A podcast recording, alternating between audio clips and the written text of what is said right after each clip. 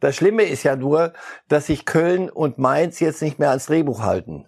Prinzip Hoffnung. Alles andere weiß ich nicht mehr. Life!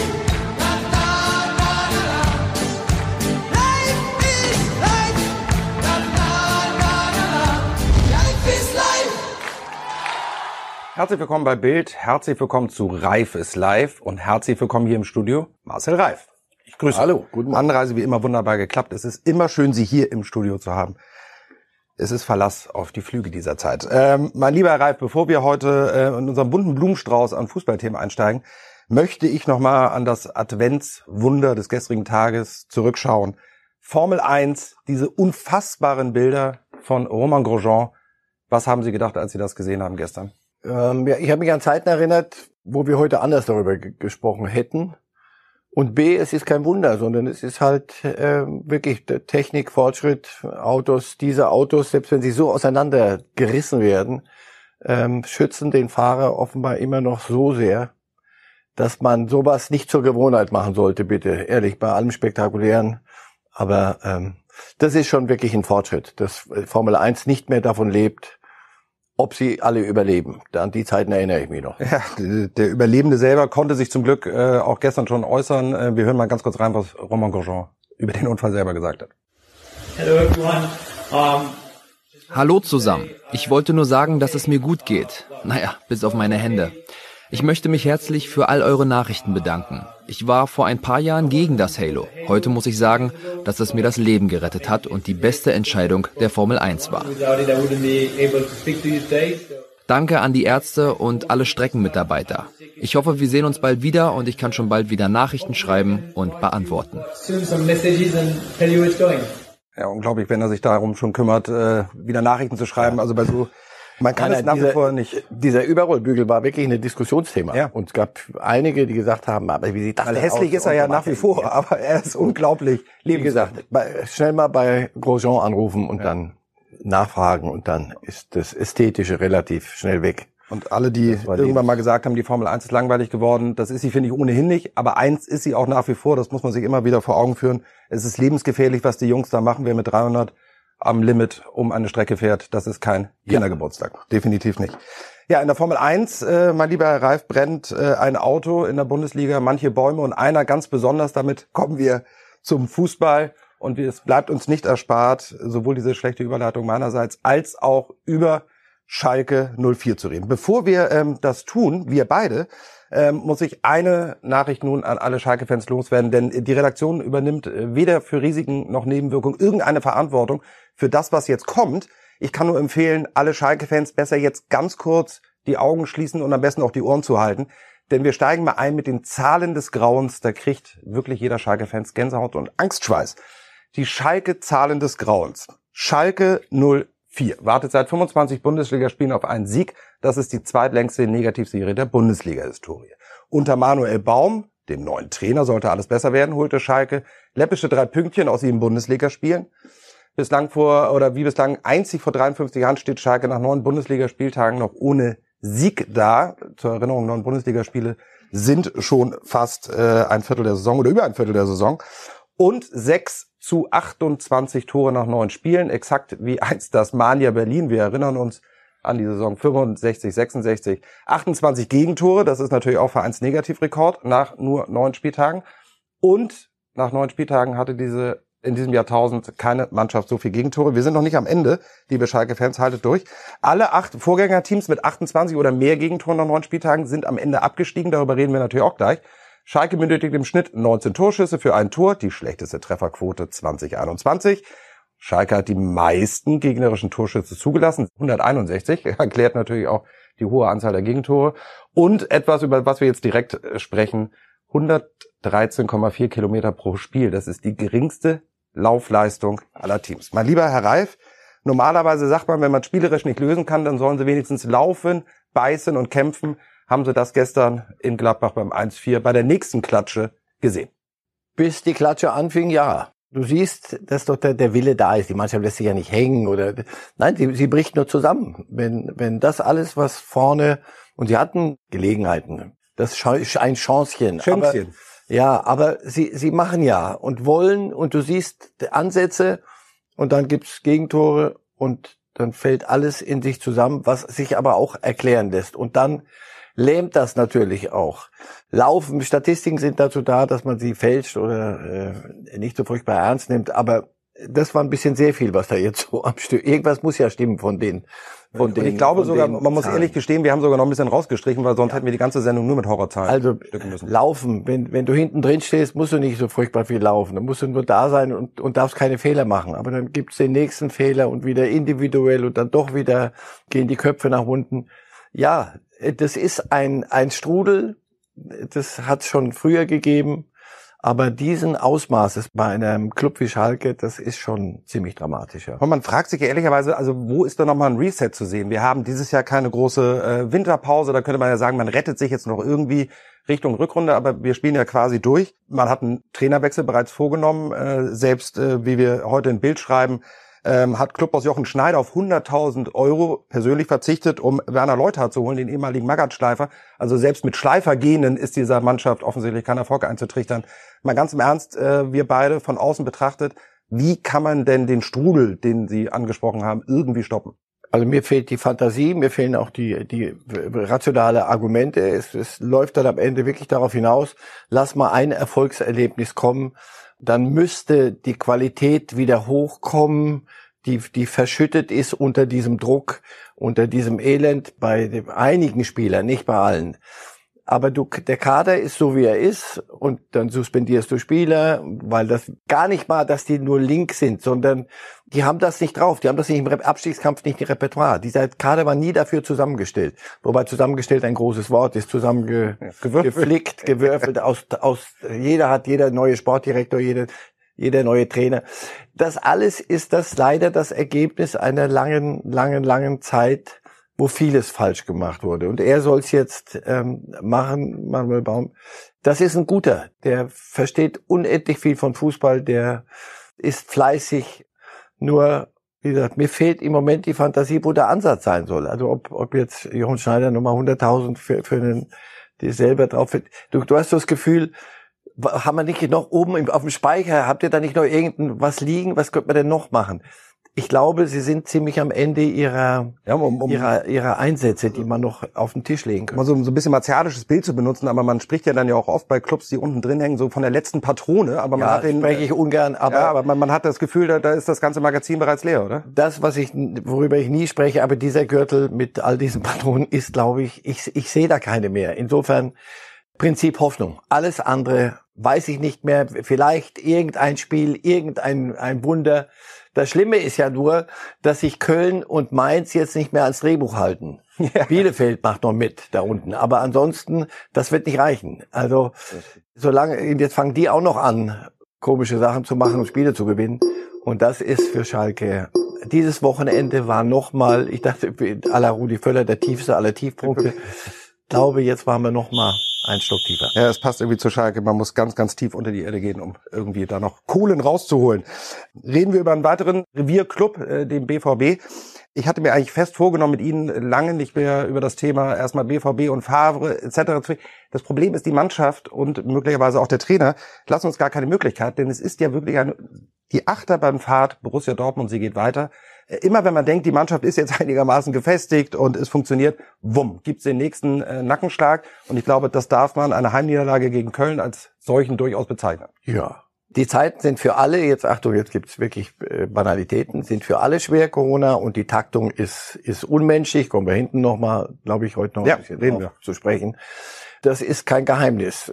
Und jetzt geht es in diesen Zeiten darum, über die Bayern sehe ich, werden wir auch noch reden, Dusel, man kann auch sagen, du musst in diesen Zeiten musst du schlecht spielen und trotzdem gewinnen. Aber ist für das, die, aber für die, die oben, ja? die oben was holen wollen. Okay. Wenn du, es gibt Spiele, die jetzt kosten unendlich Kraft und Willenskraft und du musst über Schatten und über noch ein Stöckchen.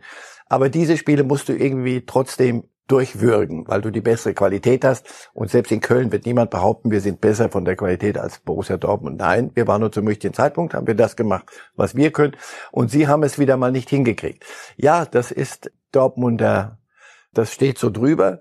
Auf der anderen Seite nochmal, es ändert sich nichts. Es ist eine junge Mannschaft mit, nicht alle sind jung, aber da sind einige Junge dabei. Und dann gibt's dann so wie, wie Haaland, der dann plötzlich mal keine drei Tore schießt und wir machen daraus eine Riesennummer. Das ist, es ist das Normalste von der Welt. Das ist Dortmund. Deswegen, ob sie die Bachablösung in diesem Jahr schon hinkriegen mit den Bayern, die miserabel hinten spielen zurzeit und Sachen zulassen, miserabel, aber nicht gut eigentlich und trotzdem gewinnen. Ja, also wir ähm, kommen zu Favre gleich auch nochmal und Erik Braut Holland. Ähm, da mhm. gibt es einen sehr spannenden Satz von Favre, was aber allgemein äh, zur Niederlage gesagt hat. Da hören wir mal ganz kurz rein. So erklärt Lucien Favre die Pleite. Köln war sehr gut organisiert. Sie haben gewartet und wir haben ein wenig unsere Geduld äh, verloren. Und äh, wir haben manchmal überhastet gespielt. Tja, überhastet gespielt, die Ruhe verloren.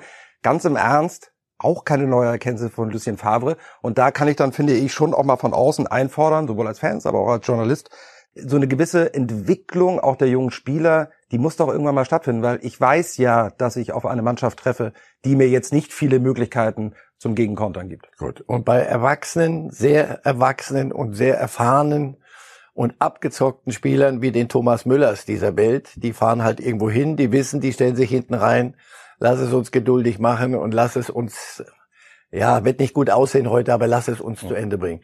Hier hast du immer jetzt, dann machen sie wieder solche Bohai-Spiele, wo wir hier alle sagen, boah, das ist ja super. Die vergangene Woche noch 5-2 gegen Hertha Haaland und nochmal Haaland und Mokako, das ist ja richtig lustig. So, und die schwimmen auf der Welle und wir finden das auch toll. Und so muss es wahrscheinlich auch sein in dem Alter. So, und dann kommt Köln und die sagen, Kinder, aber das ist nicht euer Ernst, dass wir hier mitmachen heute. Das wisst ihr schon, dass wir das gar nicht können. Das heißt, wir stellen uns hinten rein und wünschen euch viel Vergnügen. Für die Musik seid ihr zuständig. Und dann läuft, laufst du halt gegen so eine, so eine rote Mauer an und an und an und das macht keinen Spaß. Und dann verlieren sie den Spaß. So erkläre ich es mir nur. Ja, und trotzdem müsste die Entwicklung kommen. Und ja, die kommt schrittweise. Und ja, dann gibt's wieder Rückschläge. Und deswegen gewinnst du, wirst du deutscher Meister mit Konstanz. Man hätte ja fast den Eindruck aber haben können, dass allein ein Mann reicht, um Dortmund zum Titel zu schießen. Alec Braut Holland. Jetzt hat er es tatsächlich geschafft, uns menschliche Züge zu zeigen. Ähm, kurz vor Schluss die, die, die Szene, die macht er normalerweise auch. Ähm, was ich aber viel spannender fand, war die Kritik von Favre, weil er nicht die, das Auslassen einer Chance äh, in den Mittelpunkt gestellt hat. Da sage ich, das kann in der Tat mal wirklich jedem passieren.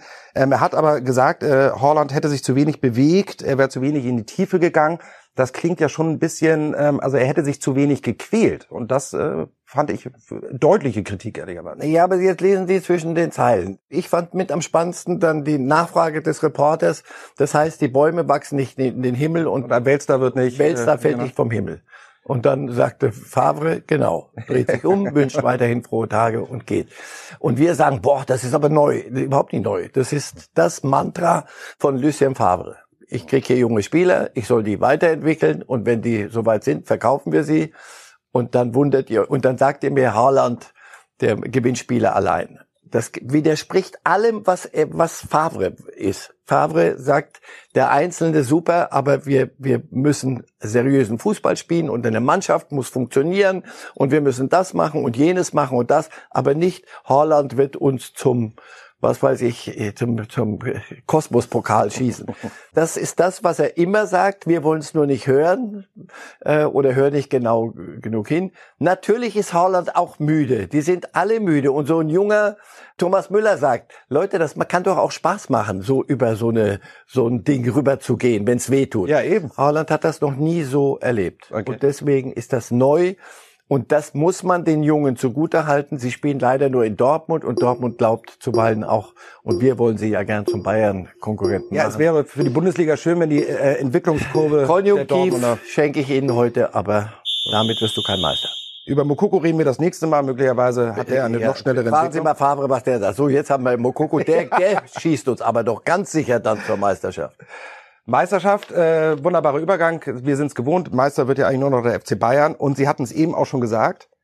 Man wird eben Meister, wenn man Spiele, die man eigentlich nicht gewinnen darf, doch gewinnt. Das ja. haben die Bayern gestern gemacht. Wir machen doch aus jedem Borussia Dortmund gegen Bayern München, das ist der Klassiker, das ist das Gigantenduell und das Ergebnis entscheidet die Meisterschaft. Nach dem Spiel sagen alle, naja, die Meisterschaft, wir haben noch ein paar Spiele zu spielen. Nein, die Erfahrung lehrt, es sind die Spiele wie jetzt in Stuttgart. Stuttgart eine Mannschaft, die jung ist, die Lust hat, die Aufsteiger ist, von der niemand was Wunderdinge verlangt. Die spielen am Limit, die machen ihr Ding und da fährst du hin und weißt, wo waren wir letzte Woche? Gegen wen haben wir da nochmal gespielt? Champions League. Und wo müssen wir am Dienstag wieder hin? Wo, in welchem Flieger sitzen wir morgen? Wann geht der Flieger? So. Ich jammern auf hohem Niveau, alles klar, nur dennoch, bis in sich reinversetzen. So. Und dann musst du da spielen und dann kassierst du das erste Gegentor. Und das ist der Unterschied. Und dann, Ein Gegentor, wo selbst, man glaubt es ja gar nicht mehr, Manuel Neuer nicht ganz glücklich aussah. Nicht ganz glücklich aussah. Dafür hat er es ja danach wieder ganz ordentlich. Ja, lassen Sie einmal da, ähm, ich wollte Sie ungern nur unterbrechen, ja, ja, aber ja, in der Tat, dann steht es 1-1 und dann ähm, vielleicht die Szene des Spiels, äh, der Reklamierarm von Manuel Neuer rettet, weil er leicht gehalten wurde, er hört auf zu spielen und dann hat man den Eindruck, oh, ah, wenn der Neuer aufhört zu spielen, dann muss da was gewesen sein, dann gibt's den Pfiff und das Foul für ihn. Ich lege mich fest, bei 17 anderen Torhütern in der Bundesliga wäre das nicht gepfiffen worden, nur bei Manuel Neuer. Stimmen Sie mir dazu? Nein. wenn er den, den Abseitsarm hebt, ja. und wenn er allein auf dem Platz ist, würde der den Arm heben und sagen, da irgendeiner muss hier abseits gewesen sein, weil ich immer den Arm hebe und das äh, erschließt sich ja dann von selber. Nein, der ist in einer Bewegung und wird aus dem Gleichgewicht gebracht. Leichtes Händchen halten. Ja. Mein lieber Herr Ralf, also Gut. umgecheckt ist was anderes. Also, die Bayern werden Meister, weil die Schiedsrichter sie bevorteilen. Ist nein, nein, nein, nein, nein, nein, nein, sondern bei nee, Neuer. Nee, das, das, ist jetzt eine ganz spezielle Neuermeinung, die ich da habe, dass tatsächlich äh, der, der Sohn Standing hat, äh, dass, dass wenn er quasi für sich entscheidet, an mir wurde ein Foulspiel begangen, dass dann möglicherweise jeder Schiri sagt, oh, da muss was gewesen sein.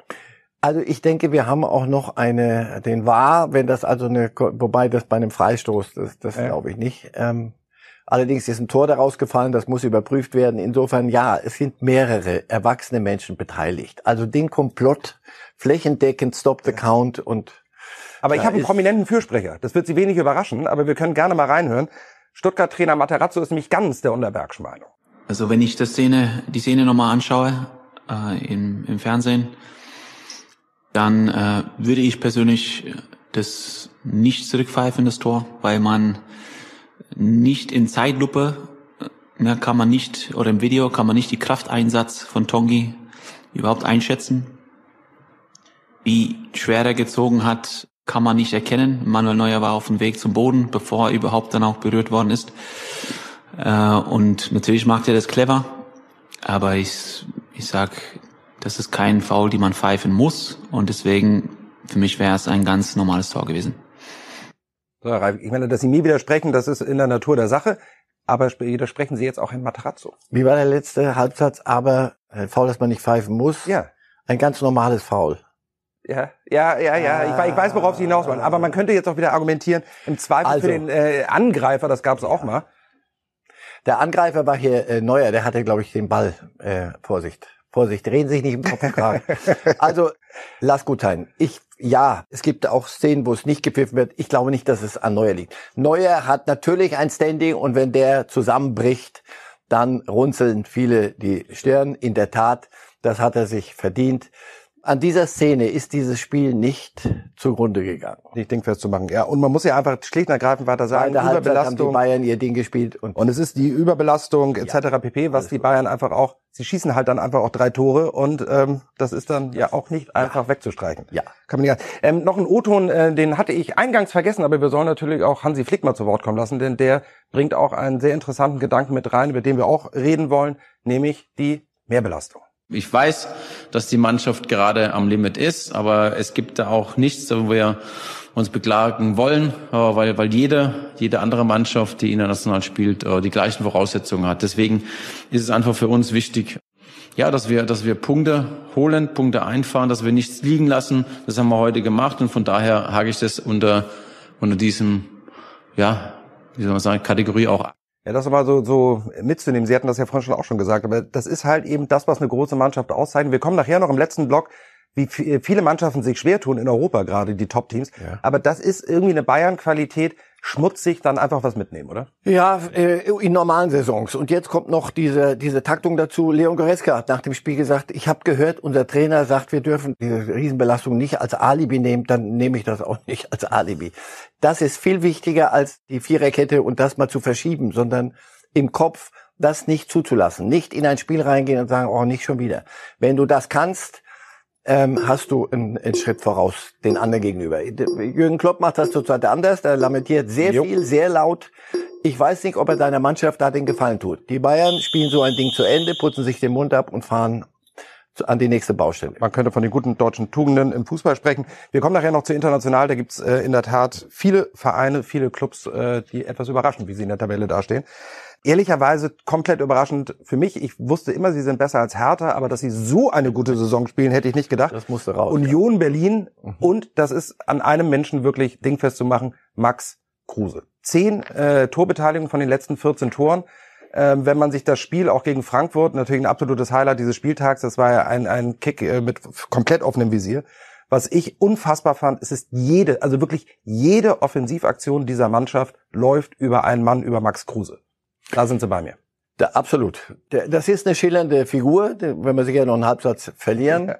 Als ich gehört habe, er geht zur Union, dachte ich, na, junger Freund, da gehen wir jetzt aber den Weg des möglichst geringen Widerstandes und na, mal sehen, ob du da, dir kein Eigentor schießt. Also du gehst zu einem Club, wo man nicht unbedingt Meister werden muss. Auch die Champions League muss man nicht sofort gewinnen, sondern erst ein, wird ein bisschen dauern. Aber sie werden auf dich gucken. Anders, als wenn du dich irgendwo in ein Gefüge einbinden würdest, wo, wo andere größere Namen sind. Er ist hier sowas von auf dem Präsentierteller, dass sie ihm schon, weil, weil letzte Woche ist ihm einer hinterhergelaufen. Das ganze Spiel, ja, ja in Köln, glaube ich. Ne? Ja. Buchwald wie Maradona. Ja, was man nie, was man heute, also das ist ja verpönt. Das tut er sich an und er liefert. Er liefert auf dem Platz wirklich, er macht eine Mannschaft besser. Die, die Mannschaft funktioniert allerdings auch. Das ist nicht nur mhm. Kruse, sondern das ist der Trainer, der, die Kaderzusammenstellung. Das ist alles hochinteressant. Sie werden nicht deutscher Meister. Sie werden auch nochmal wieder ein Loch kriegen und dann fragen Sie Urs Fischer. Ich kenne ihn ganz gut aus Schweiz, aus den Schweizer Tagen. Der wird Ihnen immer sagen, immer nur gucken, wie viele Punkte braucht man gegen den Abstieg. Und das macht er nicht zum Kokettieren, sondern er macht das mit klarem Verstand.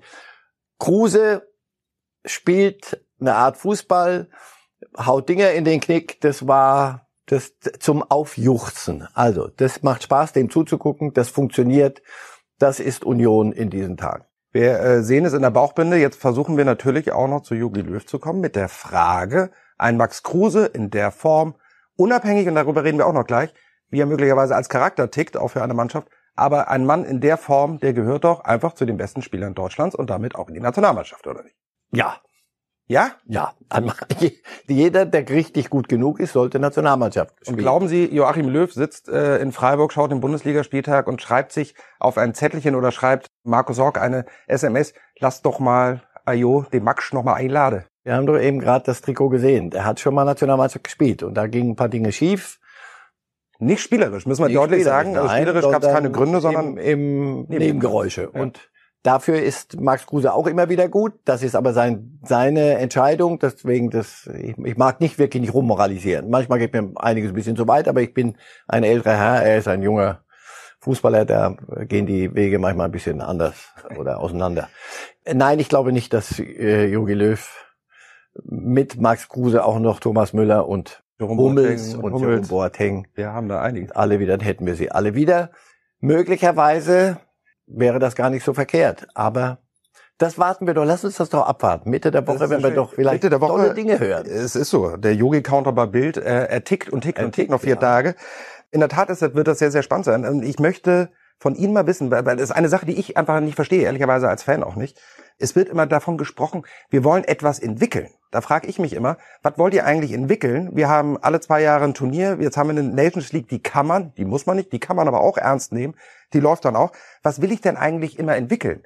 Wenn ich so eine Taktung habe, warum lasse ich nicht einfach tatsächlich die beste Mannschaft spielen? Und da, und das ist glaube ich unbestritten, wir haben aktuell nicht immer die besten Spieler an Bord, sondern es wird immer gesagt, wir wollen eine Mannschaft entwickeln, aber wo wollen wir uns denn hin entwickeln? Naja, wir haben zum Teil Spieler, die nicht gut genug sind, weil wir keine besseren haben. Aber wir haben anderswo welche, die könnten es, aber da war ja die Entscheidung, wir wollen eine neue Hierarchie schaffen. Das, ich kann mich schon selber nicht mehr hören, weil wir das immer wieder wiederholen. aber die, die es dann übernehmen sollten, können es nicht, wollen es nicht, schaffen es nicht. So. Ja, mir sind auch diese, diese Pseudoformel, die man immer so, die wichtigste Mannschaft Deutschlands, ja, ja, wenn sie, ja. wenn die Leute zu Hause sitzen und wenn es wichtig ist, dann ja, bei einem wichtigen Turnier, dazwischen ist das nicht so furchtbar wichtig. Etwas entwickeln, ja, die müssen sich auch mal einspielen. Wo können die sich denn einspielen, wenn die sich alle drei Monate mal treffen?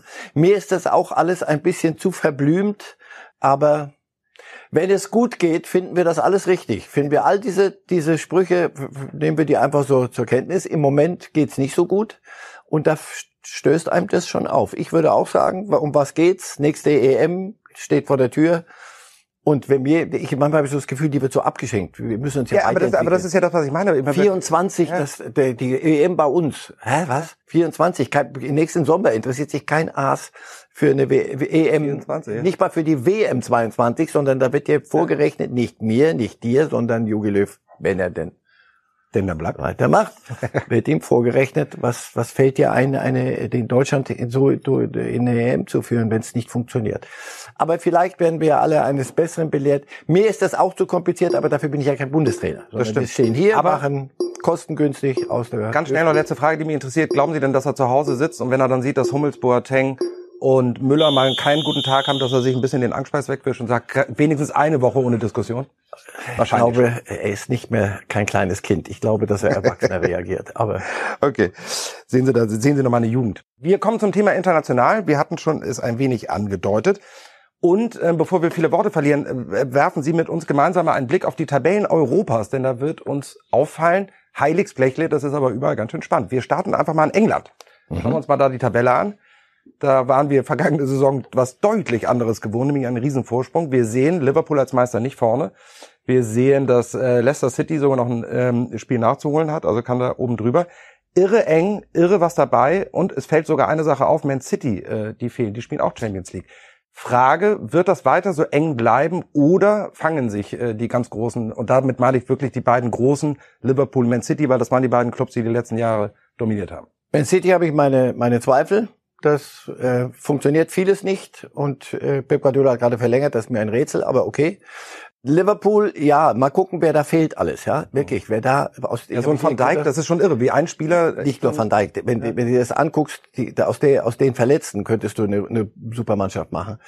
Also Liverpool wird sich wieder fangen, aber es ändert nichts daran. Die, die Belastung in diesem Jahr ist dramatisch. Tottenham spielt da, was spielen die Europa League? Spielen die mhm. irgendwelche Gurken, die irgendwo rum, was kein Menschen wirklich, die, die schon am, Mourinho am wenigsten. Und jetzt haben wir wieder die große Diskussion, die Gurkenliga, Europa League. Ja, nein, aber das interessiert, Mourinho interessiert das nicht. Für, das, Diesen Titelverteidiger. Von ihm aus gesehen, ja. Großartig. Ja die können anders an diese Dinge rangehen. Und trotzdem, auch die werden Belastung haben in England. Also ich glaube, es wird sich nivellieren und ich glaube, dass so Liverpool, Chelsea macht das ganz gut, auch in dem Jahr besser als ich dachte. Sie werden sich wieder berappeln. Ich glaube, aber es wird ganz sicher nicht mehr den Vorsprung geben wie, wie letztes Jahr. Nivelliert sich's auch, äh, ein wunderschönes Wort, äh, möglicherweise auch in Spanien. Auch da werfen wir mal einen Blick drauf. Da fällt uns auf, da ist der Meister, nämlich nur auf Platz 4, Real Madrid. Ähm, hier vermissen wir auch eine Mannschaft, nämlich den FC Barcelona. Zu deren Ehrenrettung muss man sagen, die haben zwei Spiele weniger. Da ist es auch schon ganz schön verzerrt, der Spielplan. Ne? Da sehen wir, dass äh, Villarreal mit elf Spielen, San Sebastian mit elf Spielen. Aber nichtsdestotrotz, wir sehen auch da, da besteht eine Chance, dass tatsächlich mal einer der beiden großen, äh, oder nehmen wir noch mal äh, Atletico mit rein, aber vielleicht mal ein Außenseiter wirklich durchstechen kann, oder? Ja, bei San Sebastian, das, das, die Saison ist da lang, komischerweise. Das Übrigens drei ehemalige Dortmunder, die da gerade ja. aufblühen. ja. Und äh, wer, wer trainiert die zweite Mannschaft? Xabi Alonso. Ah. Der macht das fantastisch und schiebt immer wieder paar Junge nach. Nein, Real hat gerade gegen Alaves zu Hause verloren. Das ist aber mehr als nur die Belastung, sondern da ist eine Mannschaft über ihren Zenit und das so. Und Barcelona zerlegt sich von Woche zu Woche mal entweder selbst und dann finden sich wieder, dann zerlegen sich wieder selbst, dann ist wieder Messi-Diskussion. Da ist zu viel zu all dem, was Corona aufzwingt, ist noch viel hausgemachtes. Mhm. Bei, bei beiden großen Clubs. Insofern ja, wenn es mal klappen sollte, dann, dann wirklich in diesem Jahr, weil mehr können Real und Barcelona nicht beitragen zu einer Wachablösung für den Moment. Das gilt auch. Ähm, ähnlich eine tolle Tabelle, die mich persönlich freut, weil ich großer Slatan Ibrahimovic-Fan bin. Ähm, wir schauen nach Italien und da sehen wir auch etwas. Das sind wir nun wirklich alle überhaupt, also wirklich nicht mehr gewohnt. Juventus Turin nicht auf Platz eins. Die sind ja noch dominanter als die Bayern in den letzten Jahren. Ja wir sehen, da hat Milan sich schon ein schönes Pölzerchen. Er spielt übrigens tatsächlich in erster Linie wegen Slatan Ibrahimovic, der gefühlt jetzt schon 50 ist.